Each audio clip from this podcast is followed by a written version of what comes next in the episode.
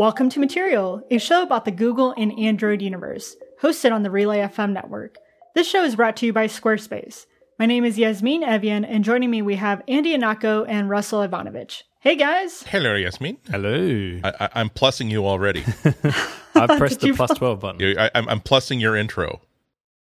I'm sorry, everybody. It's just I'm such a nut for Google+. I mean, I don't have to translate that for you. Everywhere you go, like remember that McDonald's campaign, like where it's just every single logo said, "Hey, plus us, plus the Big Mac with fries, plus with the super fries." It's part of the national parlance. Yeah, I saw that plus one everywhere. It definitely was, and I go to Google Plus, and I put my stuff up there, and people comment, and the cool thing is, like, I can add you to different circles, and you can't see the names of my circles. I have like hundreds and hundreds of circles that I just categorize each individual person into. Sometimes you end up in 3 or 4 circles. It's the magic of Google+.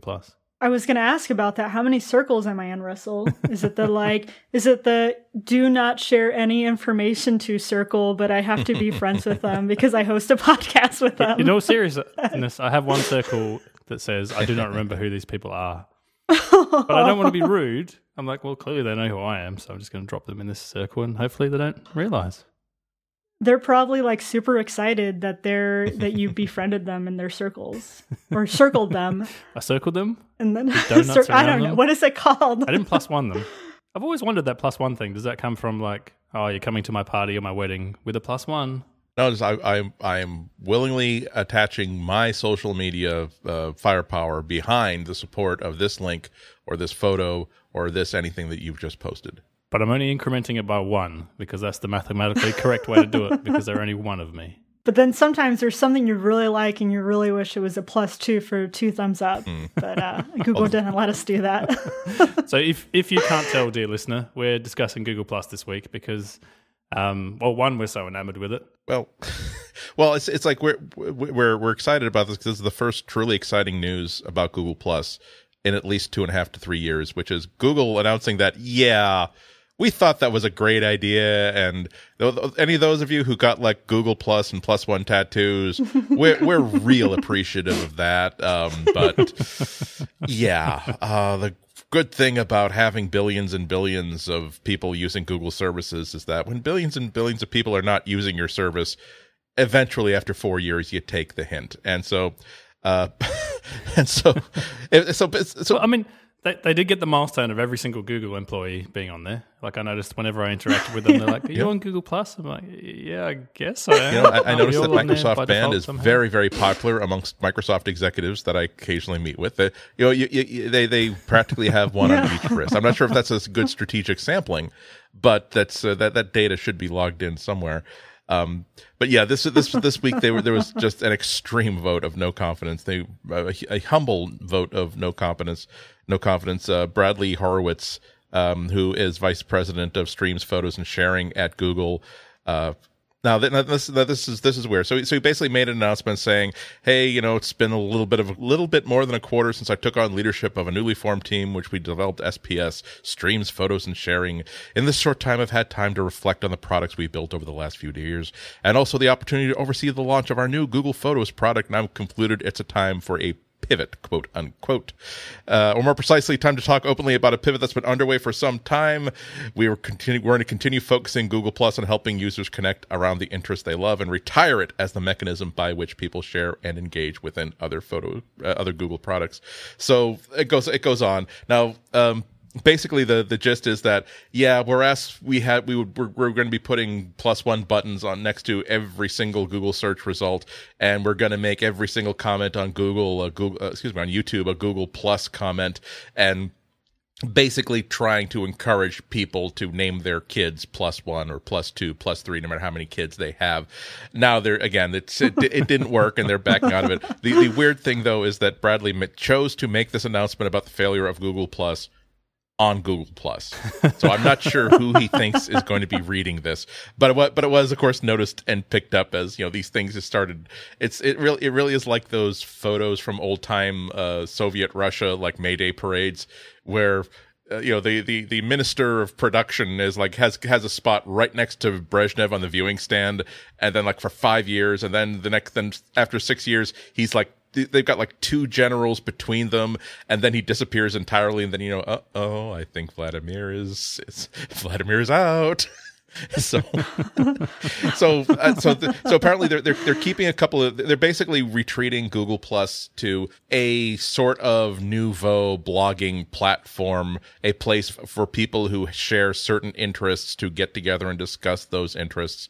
So if you had like a Google Plus group that was about, you know, HDR photography or walking on carpets, even within mere bare feet, and complaining about stepping on your kids' Legos, if you have a circle for that or a group for that, that's going to stay there. And that's something that Google Plus did really well. But otherwise, you're really not going to see much about Google Plus. And it just goes to show you that when you're making so much money elsewhere, you can just simply back away from a huge project. And remember, this was huge. This wasn't just like something that they just slid in under the radar. This was like their whole ad campaign, and there was a really good piece in Mashable that sort of rewound the entire history of it, in which the CEO of the company was like putting 1,000 people on this project, and it's just, what a reversal. Yeah, and if you remember, the bonuses were tied to it. There was all sorts of like incentives for getting it. I've brought up the official blog here. You've got June 28th, 2011.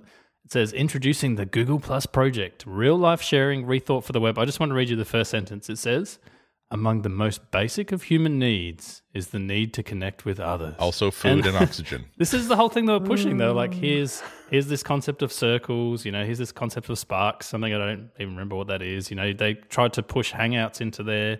There was messaging, and there was the whole concept of, you know, it's your stuff, and it's social. And this is the next sort of big social network. You know, Facebook got it all wrong. They didn't really come out and say that, but they were basically saying, we've made something better than Facebook. You know, come and join us. Stop using that terrible product, you know, that's trying to steal all our ad revenue, and come aboard. And they really pushed it hard. You know, for the first year, I think they were just all in. You know, Vic Gundotra, was that his name? Yeah. He was kind of behind it, you know, the head executive. He'd convinced everyone to get on board, had a team of 1,000 people, like you say. And man, did they push it hard. And then the next year, I think, you know, they added more and more features, and then all of a sudden you started to hear a little bit less about Google+. I think that the last big thing was the YouTube comments. You know, when they switched that over, there was a lot of uproar because they took the commenting system basically out of YouTube, and they're like, okay, now if you want to comment, you have to have a Google+ account, which I think was maybe their last desperate effort to say, people aren't using this. How can we get more people to use this? Like that YouTube thing is popular. Let's force them to use YouTube. Yeah. Although I will say there was like some cool things that did come out of Google+. For instance, like the beta testing, I really like that feature in the Google+. Like, okay, so the way that beta testing is set up on Android, or one of the ways that it can be set up, was that you join this Google+, community or group, then the developer could tell you, yeah, I accept them as my beta tester, and then you would go to a link and you would click, please subscribe me to the beta, and you could download the app. And so it was a neat place to kind of go in there and say, hey, developer, I'm having this trouble on my phone. Like, could you fix it? And it gave the developers a platform to communicate with their users. And I really did love that functionality of Google+. Like, I don't know, Russell, do you guys use that a lot for Pocket Cast? We still use Google that. I think it's called Google+ Communities, I think is the technical name of it. And I love that. So you get around a bunch of people. All you need is their email address. You can add them to a private community. And all of a sudden, you've got a place that you can communicate with, you know, just this group of people. And I think it worked really well. You know, you've got a stream of things, you know, in date order. You can message people individually. You can post screenshots and announcements up there. I thought for that one particular use, you know, it was great. The other thing I really got into Google+, I mean, the only other thing I used on there was, do you remember, I think they called it party mode. Did you guys ever use that? Oh, you could like take picture. You guys can be invited to a party, and then it combined the pictures for that event. Is that what it was? Yeah. Like? Essentially, the setup for it was really awkward. You had to know people's Google+ email addresses and invite them. You know, but once you had them in there, any photo that was taken at an event would just automatically go into this big bucket of photos. And this was before, like, you know, sharing photos was, you know, as easy as it is today. But it was. Yeah, we'd go places, you know, with friends or whatever, and as long as they all had, you know, Google Plus on their iPhone or on their Android, we just have this big bucket of photos. And yeah, I thought that was quite handy. You know, there was all these little glimmers in Google Plus of these different features that were like, yeah, that's kind of cool. Yeah, that's kind of cool. And that's the problem. I think that they really tried to, they were terrified of Facebook. They were terrified of Facebook's velocity. And what they tried to emulate was Facebook's character is that they really want to create an entire like private beach style internet where everything you can do on the internet is somewhere inside Facebook as a feature. And you're encouraged to never, ever, ever leave Facebook in order to do something else, whether it's reading news, sharing pictures, privately messaging with people. Again, these are all things you have choices in the real world, but why leave the great spotlight of Facebook to do it? And Google tried to make something, I think, that was on that model, saying we will create a product called Google+, where every single thing you would ever want to do, from live chat to private chat to photos to commenting to user authentication, everything, you will never want to leave Google+. I'm not sure that Google is the sort of company that can pull that sort of thing together. They've always been – their strength has always been, I think, just coming up with these really – broad and wonderful portfolio of individual features and letting people sort of mix and match them how they go, because there were plenty of really good features there. I mean, Hangouts was a big it was revolutionary when it first came out. I mean, they're just the ability to do ad hoc chat between an arbitrary number of people and have the cameras, quote unquote, just following people as you go, being able to save that and then to replay it later on as a YouTube video or something else. I know people who have kind of started whole businesses that are based on Hangouts, and of course that product is still sticking around. Although again, it's going to be it's having the plus sort of scraped off of the end of the logo. So it's I think what Google forgot in trying to do all this was that Facebook was not trying to create an entirely different internet. It was trying to build themselves into an ad network, into a company that could sell ads. And again, with all the with all the sophistication and forethought of someone who has never worked for Google or never worked for a company with more than 3 people in it, I can say emphatically and definitively that it's like they should have realized that, gee, Google, we are in the business of serving ads, and why do we care if they never leave this one little penned in area so long as they're always getting ads through a Google product, and so long as, you know, why do I care that they're getting their news someplace else? So long as at some point they keep coming back to get their ads in mail, and so they keep coming back to get their ads through YouTube and using our DNS services and all these other ways that Google makes that sort of bargain with us. We will give you the service. We just let us watch you do it and let us target ads to you as you do it. Yeah, I mean, that's true. But I think to be a little bit fair to Google, in 2011, Facebook just looked unstoppable. Yeah. You know, they were reporting all these user numbers every month. You know, this is how many active users we have logging in every single day, every single month. And it was a huge, huge number. And I could see, like, if you're sitting in a Google boardroom and you just see that going up and up and up, you're starting to wonder, is this momentum going to slow? And is this just going to be at our expense? Like, one day is someone going to log into the internet, not go to google.com, not type into that little box in Chrome? Are they going to go straight to Facebook? Are they going to get all their news there? Is Facebook going to take over the entire advertising platform? And what if Facebook gets into mobile? Like, I can see that sort of thinking going on. And I do wonder if that kind of spurred them into action. But I'm curious to get your thoughts on this. Do you think it was an impossible task, or do you think they just executed it wrong? I think there's has been so many social networks that people have tried to make. I could name a few, like app.net and Ello. I guess Ello is still going strong. But the thing is, like, you're even as cool of a social network that you make that has, like, all these amazing photo sharing capabilities and these, like, magical stories that automatically get created by your photos and videos. If your friends aren't there to see them, you're not going to be hanging out there. And so I think it's not so much whether you can create a really amazing service, it's whether your friends want to go with you or not. Because ultimately, what is the social network? It's a place to hang out online where your friends are, right? Even your fake friends or your real friends. But I don't know if you can fix that. I don't know. Yeah, I have a feeling that in Google's mind, they were like, if we can just make this a better experience, then people will just join. And I guess that's very, as an engineer, like, I find that to be like a very engineering mindset. It's like, if we can build a better product, then the people will switch to it because it is better.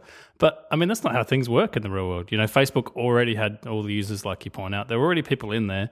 whether they liked it or not doesn't really matter. You know, they were using it, they were getting value out of it, they were sharing things with each other. It was always going to be a mammoth task to try and take any of those people out of that network, because if you pull out just 2%, you know, they're missing all their friends. They don't have all their circles and whatever else in there. And so if a few people leave, that's not enough. You've got to take your entire, you know, construct that you've built up of all your friends and family and whatever, people from school that you know, and move them over somehow, which, I wonder if that was ever gonna happen. Well, it also shows you how much smarter Facebook is at building that sort of thing than Google is. They have the same problems as Google has, which is, again, you got to, it's like running a casino. You got to keep them at the tables. You got to keep them playing. So long as they keep playing, the house always wins. But their solution is, when they see that Instagram is becoming a really popular social network, guess what? You write a check, you buy Instagram, and now you have the entire Instagram community.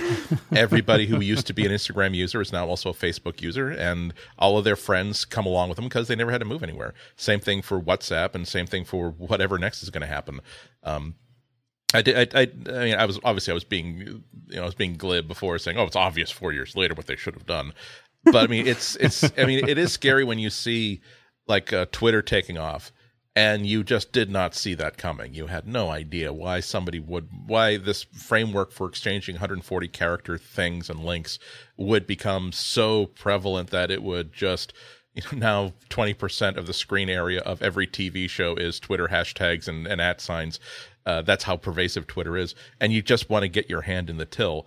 But I mean, maybe Apple Music is on my mind because I've been suffering mightily from Apple Music for the past few weeks. But it feels like you can't do it by simply saying, I see what these other services are doing. We'll build services like that, and then we'll have a success. It's like, well, if you built something that is exactly like Facebook and exactly like Twitter and exactly like these services, guess what? There is also a thing called Facebook that already exists. If I like Facebook, I'm using it already. What incentive are you giving me to actually come into your ecosystem? And the answer was, outside of these one or two features that were brand new and hadn't been seen before, there's just nothing to talk about. Yeah, and I think one of the bigger pushes that like a lot of people that did leave Facebook or anything was, hey, Facebook is trying to get all your information and all your data, and they're going to sell it to, ads, people that want to know more about you. And so you can't really call people to come to Google Plus because Google's doing the same thing. So that's not something that you can be like, hey, come to Google Plus. We don't do that to you. Oh, wait. Yes, we do. We sell your data, But so it's, it wasn't even providing kind of that safety, privacy setting that some people may have been looking for. It was, well, their first big fumble was based on that with Google Plus. And oddly enough, it's like it was designed as a solution to a real problem, which is how do you deal with people who hide behind handles and basically say that's great, I can just simply, vomit into a comment and not have to deal with the repercussions.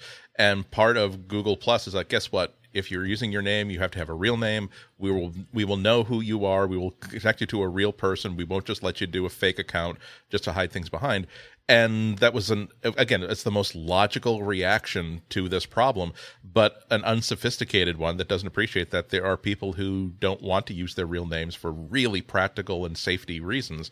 For their physical safety, but also because they don't feel as though they have a voice underneath their own identity, because their real world interactions, people just take one look at who you are and what your profile looks like and make judgments based on what your knowledge is going to be. Whereas if you manufacture an identity that will command respect, you will at least have this one little corner in which you don't have to deal with the BS of daily life that you deal with because of who you are and what you look like. Yeah, I mean, I feel that pain as a middle-aged white guy. I put my profile photo on something.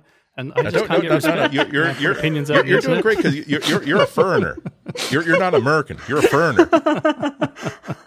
Foreigner, but you can't tell that by the profile picture, though. You just need to have like a koala like in your picture, Russell. That's how you solve the problem. Yeah, you think that would get me some respect? Maybe that's what Google Plus needed. They kept, because what happened, month after month, they kept trying to put extra features into Google Plus. They kept trying to jam Google Plus into extra places.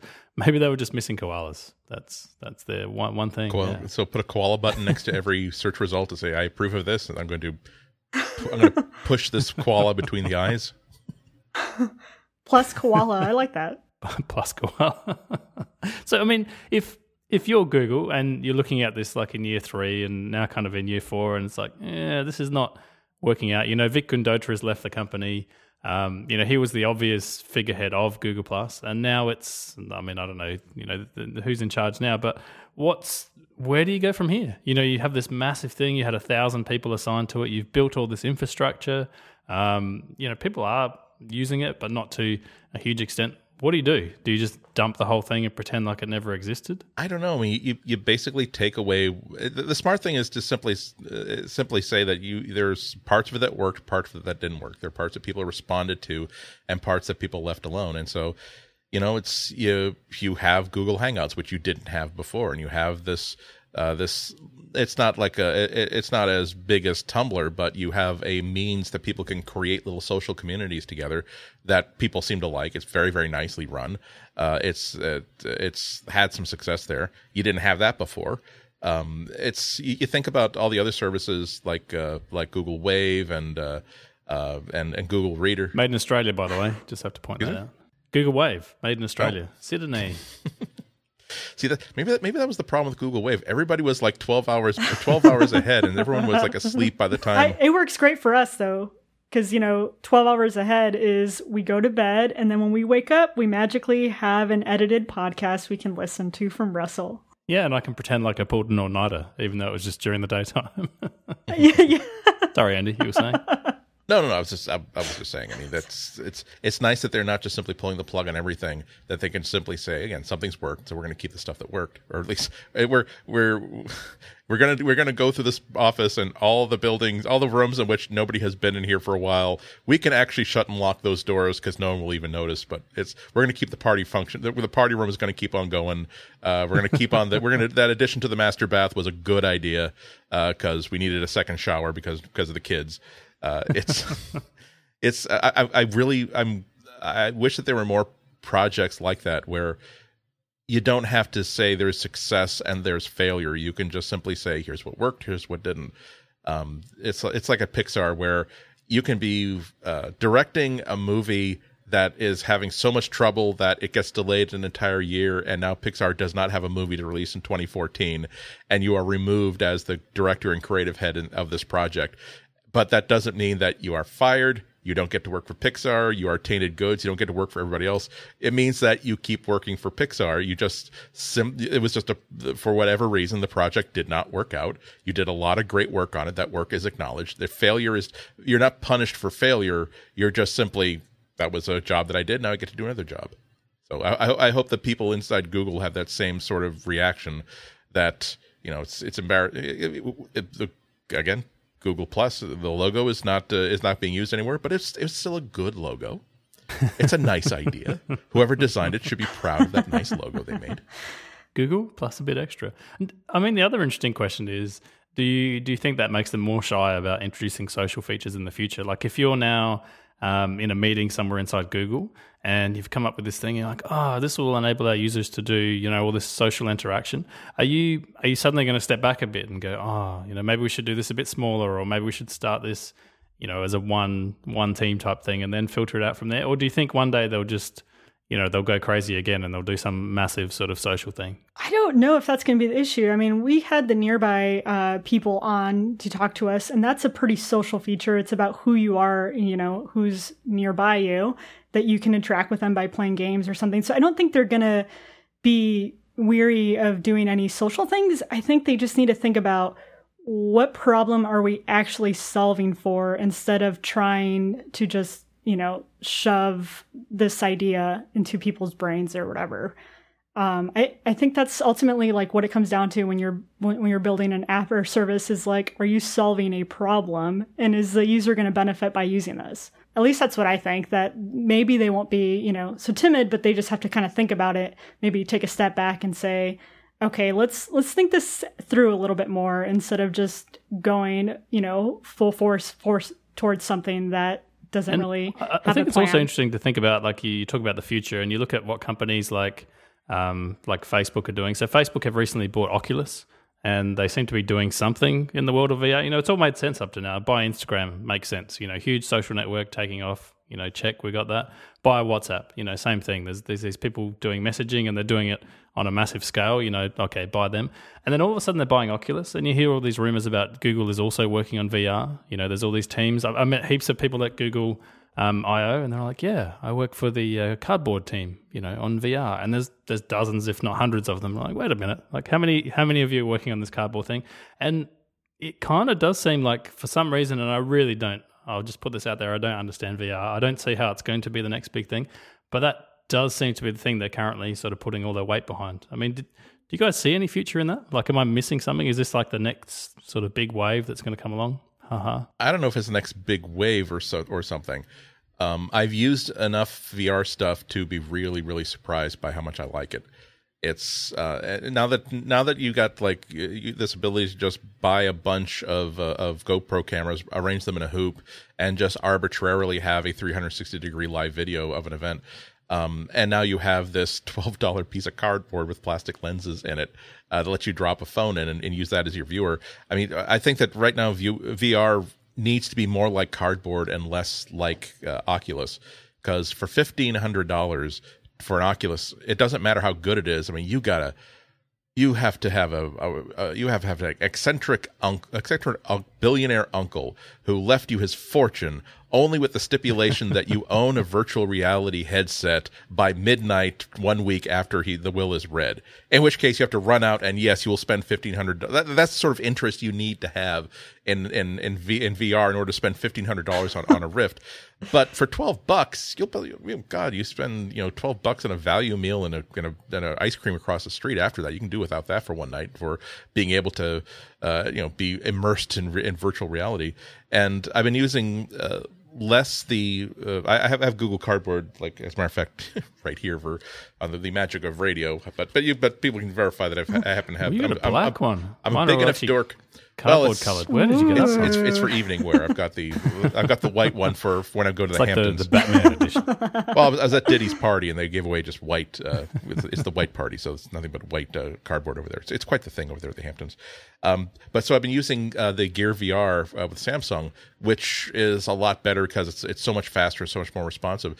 And I was so impressed. I was so surprised by there's just the simple. I would never have guessed that the thing that really sold VR for me was a virtual movie theater, because Oculus they're in partnership with Oculus, so they have access to the Oculus Theater app, and I see you've got an MP4 file, video file on your phone. I've ripped like a old like 1960s like widescreen epic like movie from Blu-ray, so it's in high definition, and so all it does is it plays that video and puts it inside a screen, inside a virtual 3D movie theater. And so I'm serious. It's no more complicated than that. There's like 200 seats in this theater. You're the only person there, which is a dream. You're sitting dead center, exactly the right space, which is another dream. I mean, rows and rows of plain chairs with cup holders and everything. And as the movie plays, the color that is, of course, it's being projected from behind you, and light is bouncing off the screen. So the coloring of the room and the shadows on the chairs are changing based on what this thing is doing. But the cool thing is that you forget that these movies, these big widescreen movies from the 60s and 70s, they were made to be appreciated in movie theaters, so that you're not going to have you're not even watching this on like a 50-inch HD TV where you can see the entire thing in your field of view. It's when I'm sitting there in the virtual movie theater, and I have to like turn my head left and right to follow the action, and there's a close up on one character and there's someone in the background, and I can just on a TV set, I'm seeing the entire screen at the same time.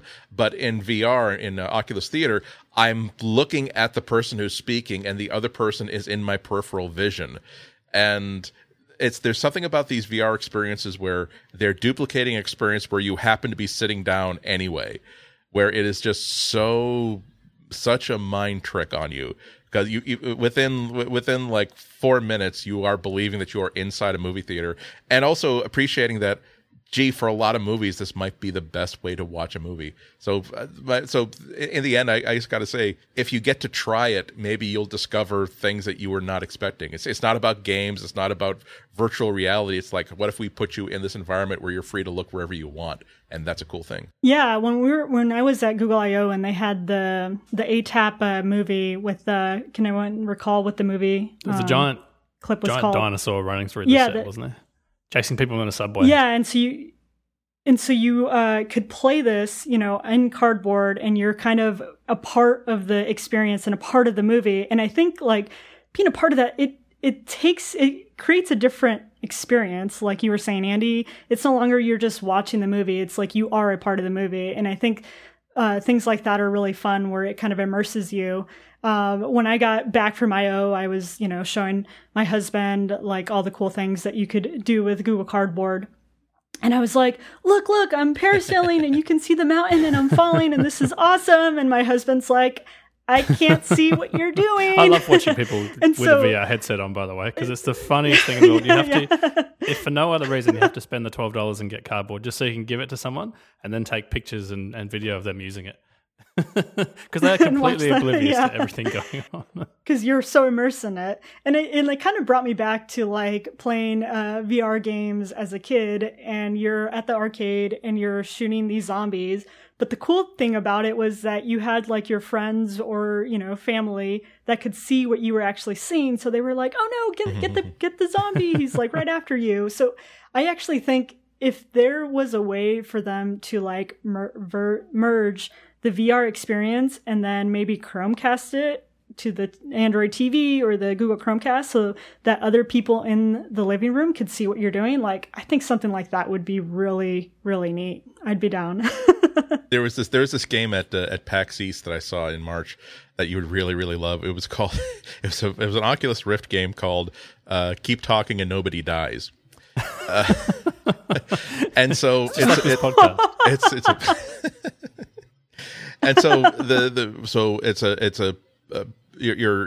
play this game with a partner, and of course it works better if like it's your spouse or your someone you a friend, someone you know. One person is wearing an Oculus Rift, the other person has a file folder in front of them, an actual file folder in front of them, and the point of the game is that there's a 2-minute timer, and the person with the Rift is seeing a room that has a bomb in front of them. And the person with the folder has the instructions on how to defuse that bomb. And so of course, like the person with the Oculus can't see the instructions. The person with the instructions can't see what's going on inside the virtual reality. So it's like you just have to watching these two people like trying to communicate with each other. Stop. Tell me what you're looking at right now. Well, I'm looking at the sky. Don't look at the sky. Look at the bomb. No. Is there a yellow wire? Do you see it? Is there a counter? Is there a countdown timer that you can see? Tell me what the number is. And I think that there's going to be so many games that are just like fly-throughs of where you're passing really close to tree branches. And that's the obvious thing, but it's games like that that are really going to make people say, I still don't want to spend $1,500 for it, but maybe I will spend $180 on the Samsung Gear VR thing for my Galaxy S6 that I already own. Yeah, I mean, that's the interesting thing about VR to me is, one, at the moment, like the Oculus is, you know, it's a really heavy thing you put on. It's tethered into the back of your PC. You've got the Samsung Gear VR, which is you slip your phone into a thing. The thing that it goes in is still a little bit like you notice it's there. Like, yeah, you get immersed in the experience, but you still, it's kind of strapped to your head and, you know, you can kind of feel the pressure of it. I mean, my thing is, if they can get it, you know, light enough and invisible enough, like, is that enough for VR to take off? Like, I'm still not seeing it. Maybe I'm not. I mean, I'm not that old, am I? But I kind of look at this and I'm like, I don't want to look at things in VR. Like, I want to go to the movie theater. I want to have these experiences. But maybe there's something I'm not seeing, because I tell you, in all seriousness, like that team inside Google is just growing and growing and growing. And I wouldn't be surprised if, you know, in a year's time, or who knows, 2 years' time, they come out with something that maybe I can't conceive. The thing I'm worried about, though, is that just going to be the next Google+. Like, are all these people pushing into VR as, you know, what's the next untapped thing that we haven't seen? You know, oh, it's VR, let's jump on that. Is it just one of those mindless pushes in that direction because that's where everyone else is going? Or is there something here that I'm completely missing? Someone help me out. You know, that's the beauty and also the terrible thing about Google, is that they're willing to experiment and try new things, which is like super fun. as a user, but then when they kill your favorite, RSS app and everyone gets really upset, it's like, it's one of those things where you're like, you kind of just have to be along for the ride and not think about the future. Russell, it isn't quite the same thing. I mean, this VR stuff is all Google has to do is come up with a file format for YouTube, and they're done. They've got that, and they've got Google Cardboard, and people can create a better version of Cardboard if they want, but it doesn't need to be more complicated than that.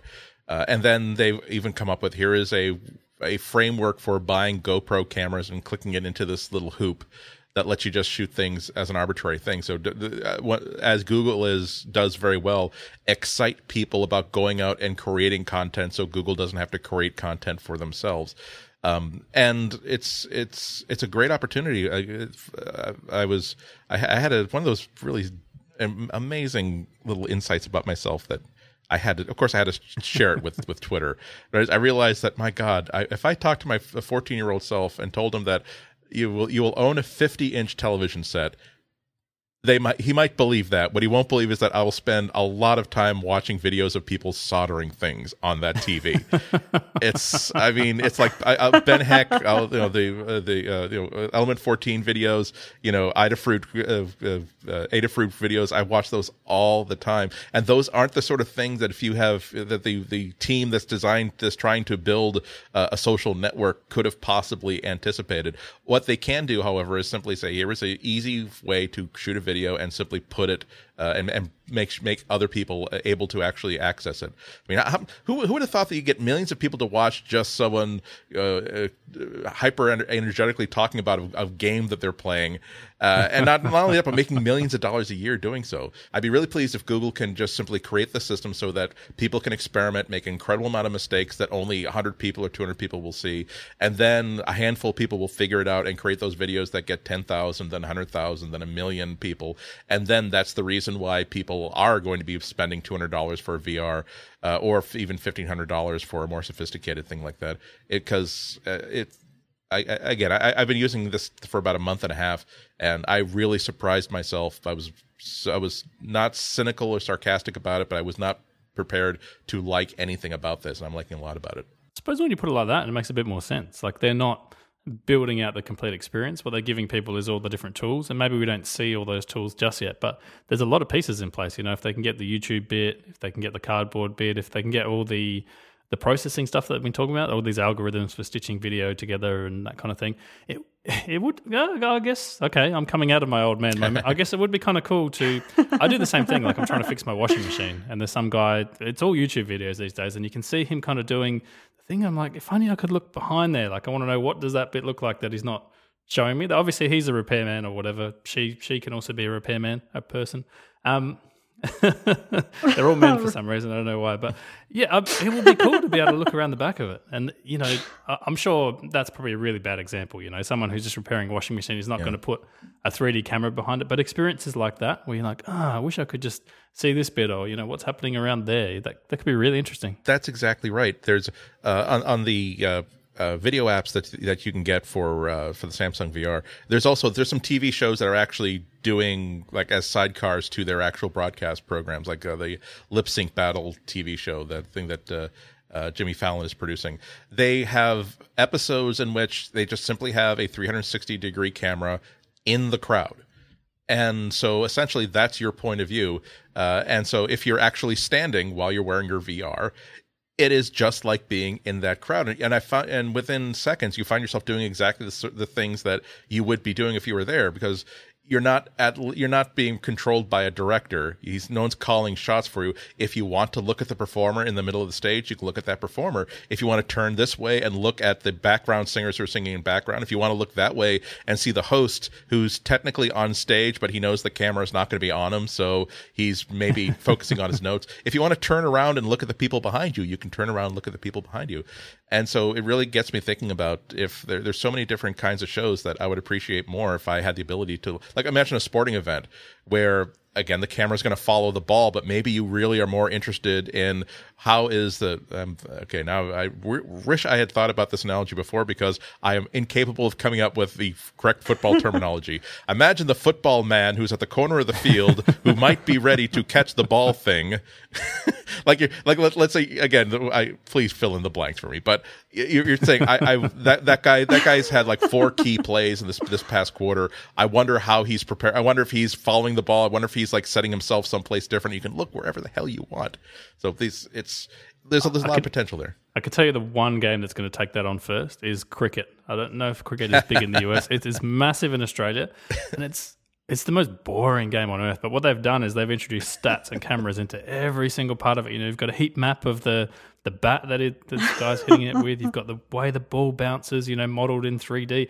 They've gone modeling crazy. Like, I don't know how many millions of dollars they spent trying to make that game exciting, but I think if there's any sport that's going to adopt that, like cricket's going to be first. So if you're listening, you know, Cricket Council, you need to get on that. So is it played with actual crickets, Russell? There's a wooden bat and there's some kind of really hard ball. You know, as a kid I was hit with that ball. It hurts. I don't know why it has to be so hard. Baseball? I think it's kind of like a baseball but red. I'm just kidding. Would be the way I describe it. Child's blood on it. But maybe that's a way to make like televised cricket more interesting. If, like, again, you can look all around, but if you look down, you'll see that, you know, the virtual you is actually holding like a Samsung Galaxy Note and has got Netflix on it and is watching a much more interesting game or a much more interesting movie. It's there to look at if you want to look at it. Or here's the scary reality. Maybe that's just a way to inject ads. So you look left and there's like a Samsung ad. You look right and there's an ad for YouTube. And you're like, oh, now there's virtual ads. Because we already do that in Australia for a lot of our sporting games. I'm sure you do it in the US as well. They overlay ads onto the pitch, but you go to the actual game and they're not there. They've green screened them like straight onto the grass, these giant logos for Toyota or whoever. It's a thing over here. They don't do them on the grass, but they have like virtual billboards like behind the batters in baseball that get painted in. So speaking of ads, I have the best segue in the world. I've got to tell you that Squarespace, who really you were just manipulating us, weren't you? Fine, read your damn ad. I thought you were fascinated by the okay, fine. The conversation is good, but you know we also need to insert our 3D advertising. Time for us to worship our golden god, ad revenue. Gonna try and do it in 3D. So tell me if the sound comes out 3D for you. So this episode is brought to you in 3D by Squarespace. Start building your website today at squarespace.com. Enter your offer code Material and get 10% off at checkout. Now you really have to do this if you want to experience. You know, supporting our show and, you know, get 10% off. Put the code MATERRIAL. That's really hard to spell. Anyway, you can build beautiful websites in Squarespace. You know, everybody, even in 2015, needs a place online. You know, you need a home, somewhere to put your stuff, you know, things to put up. Squarespace is a really easy way to do that. You know, if you don't know how to code HTML and you don't want to get stuck with server hosting and everything else, they do all of that for you. You can build a professional website. You know, that's nicely designed. You know, the designers have built all these templates that you can play with and, you know, drop your stuff into. There's intuitive, easy-to-use tools, and you can make it look exactly how you want, which is something I struggle with even when I'm manually laying out, you know, websites. They've got state-of-the-art technology to ensure that it's all, you know, locked down. No one's going to hack your site. It's nice and stable, and millions of people already use it. So it's not some brand that, you know, 5 people use and you're like, oh, if I put my stuff on there, what's going to happen? There's already tons of people out there using it, and they've got responsive design as well, which means that if someone pulls it up on their smartphone or their tablet or their maybe one day their 3D, you know, virtual reality goggles, still going to look good in there. There's tons of other awesome features. There's 24/7 support. There's a commerce platform which lets you sell stuff, and they've got, you know, rock solid fast hosting, as I said before. And they've also got a new dev platform, which if you're a developer, you can check out. It's now just out of beta. And it could be quite interesting, you know, if you want to tweak some things and you want to play with their APIs, you know, that's all in there as well. And you can take your site further, you know, than you've ever taken it before. So if you sign up for a year, you'll get a free domain name, which is something that normally costs you, you know, extra money. I know I've bought like 30 of them. And it allows you to choose exactly what you want your site to be called. So if you want to grab the domain, I'm trying to think of a good one, virtual reality is the future for google.com, that might be available. You can go grab it now. Plans start at just $8 a month. So you can start your trial with no credit card. You can start building your website today. Just go to squarespace.com.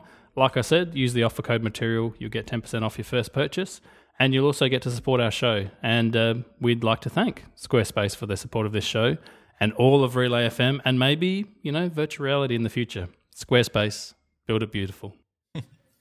Thank you very much.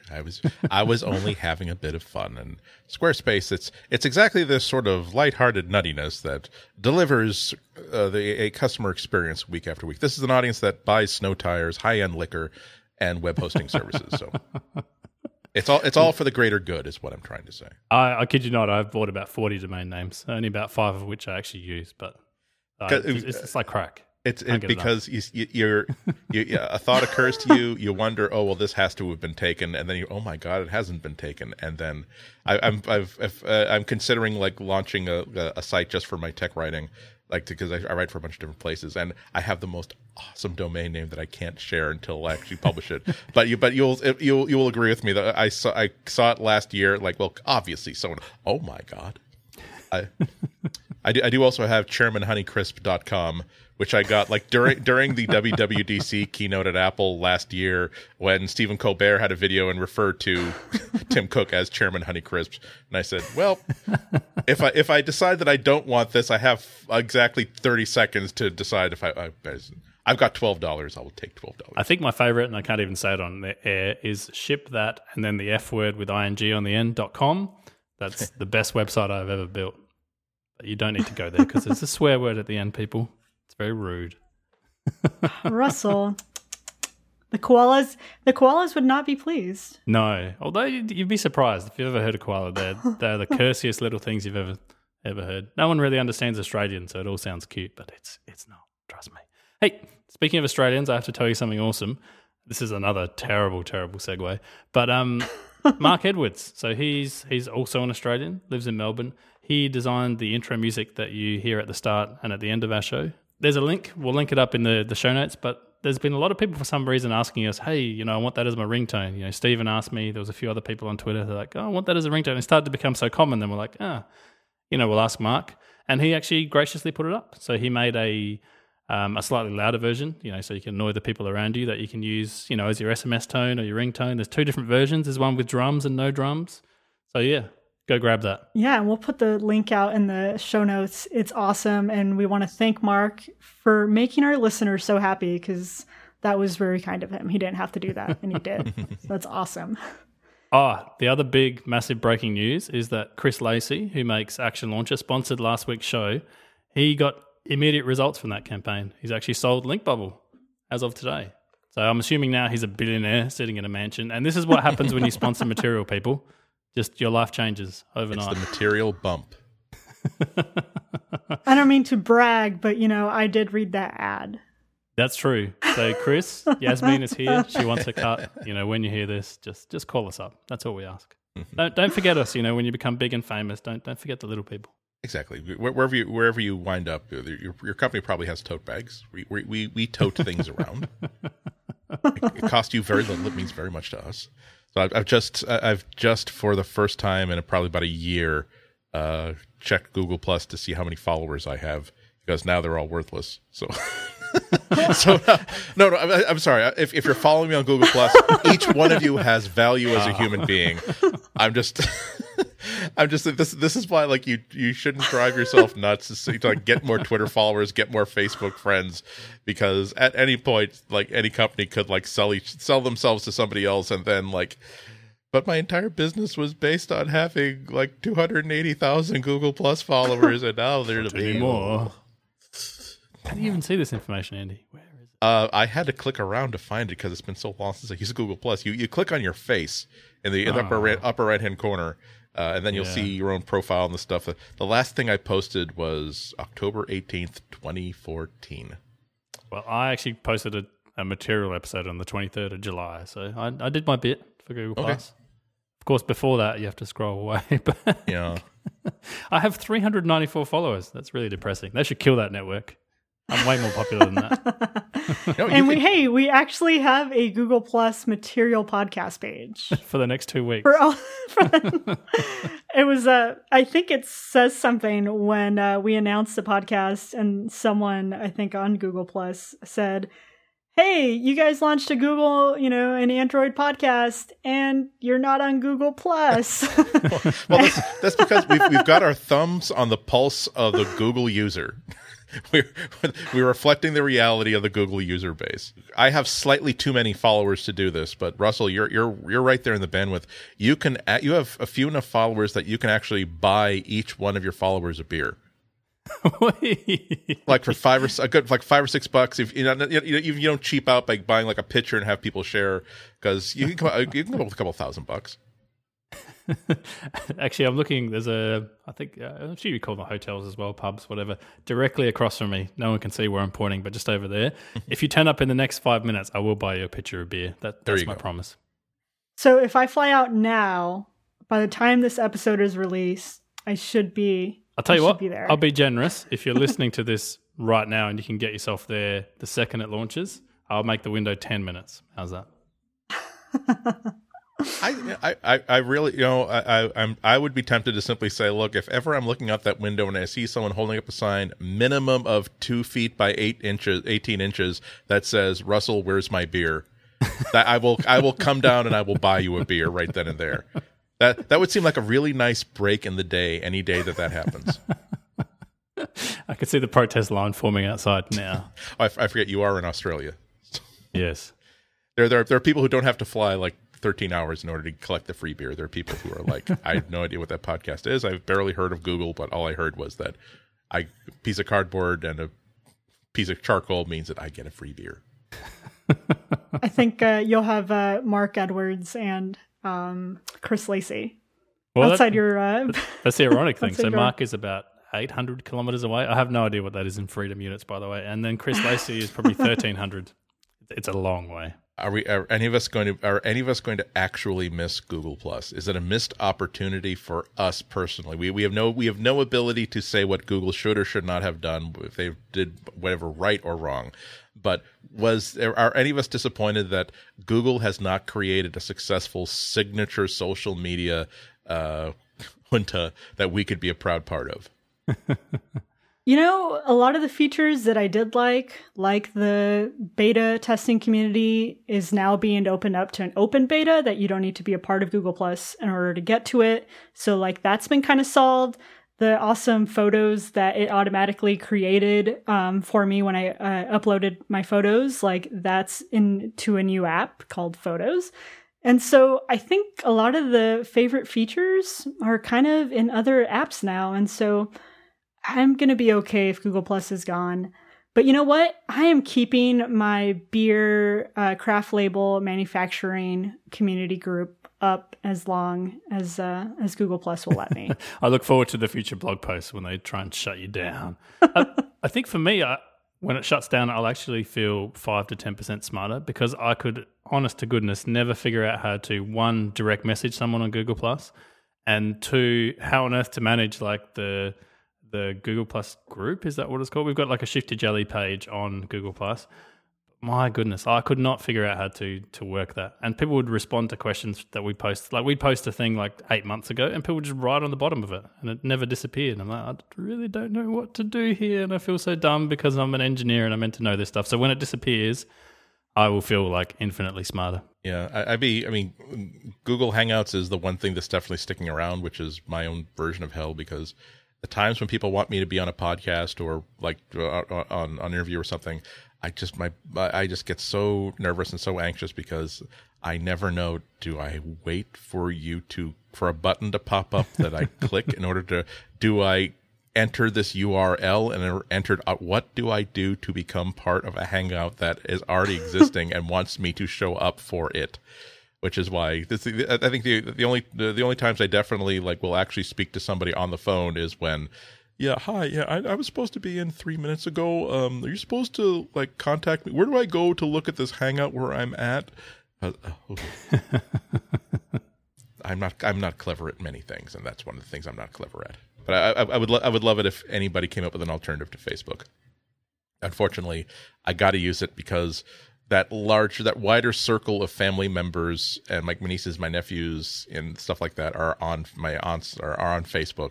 And if I want to see, you know, their big bus trip to Delaware or whatever, I have to be on Facebook in order to do it. And I always, I'm holding firm every time. I just can't get myself to push a like button because it just seems so trivial. Well, I will then send them a text message saying, "Oh wow, Dover, Delaware is indeed a cornucopia of delights. Thank you for sharing those photos. You had a great time, obviously, with that Wayne Newton impersonator or whoever." I just would like to see someone come up with an alternative to Facebook that I can trust more than I trust Facebook, which is great because a ham sandwich I trust more. Sorry, Andy, Facebook. You would like someone to come up with an alternative to Facebook? You would like that? So you, I would enjoy that. Would you plus one that? I'd plus seven it. Maybe that's why it failed. You could, because sometimes you like something more than one. I mean, it's like my sister had a baby. I'm supposed to just plus one it? No, I think that I plus one the picture of the person's breakfast three months earlier. That's your baby's much better than a breakfast. I like how you said 3 months earlier because that's probably the posting right on Google Plus. I just want everyone to know that I am Facebook free for I think it's been like 2 years now. So. It is possible. Wow. Let Yasmine be a match unto your feet. Yes. Go. No, then Facebook would never sponsor us, and that would be terribly sad. We want to thank everyone for listening, and we hope you enjoyed this episode of Material. Russell, where can people find you? My task for this week is see if you can find me on Google+.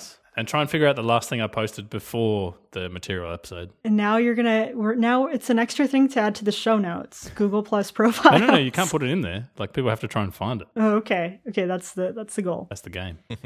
That's the game. Andy, where can people find you? Do you have to spell my last name? Try spell my last name Ihnatko on Twitter. I'm at Ihnatko there. You can also try Ihnatko.com, which is my blog, but Twitter is usually the best place to find me. I also post links to stuff I write and where they get posted. And you can find me at Yasmine Evjen on Twitter and also on Google+. And you can find us on Twitter at Material Podcast and also at Material Podcast somewhere in the land of Google+. And you can email us at materialpodcast@gmail.com or visit our website at relay.fm/material. Until next time, stay in Material and go download one of those awesome ringtones so you can have Material in your life every day.